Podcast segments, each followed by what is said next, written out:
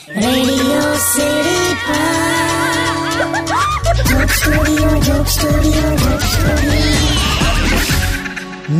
આદાબ સત શ્રી જય શ્રી કૃષ્ણ. સ્વાગત છે આપનું રેડિયો સિટી જોક સ્ટુડિયોમાં કિશોર કાકા સાથે. કાકીએ કુકિંગ શોમાં ભાગ લીધો છે એ વિશે વાત ચાલે છે. કાકા શું નામ હતું કુકિંગ શોનું ખાઓ ખઉદ રે હા એટલે પછી પછી થયું શું? પછી તો પછી આણે કંઈક ડીશ બનાવી હતી. કઈ બનાવી હતી?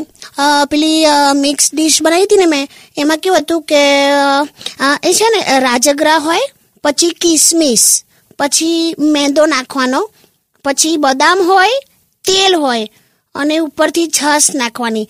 પછી થોડોક થોડોક ચોકલેટ સોસ, પછી એના ઉપર પિસ્તા, મેયોનીઝ, થોડીક થોડીક અડદની દાળ આમ ભભરાવાની. કાકી?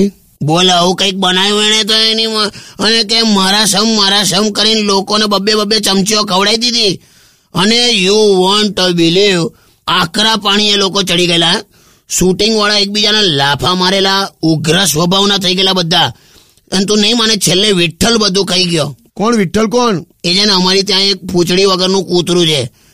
તે આમ બહુ ડાયું છે આમ એકદમ શાંત.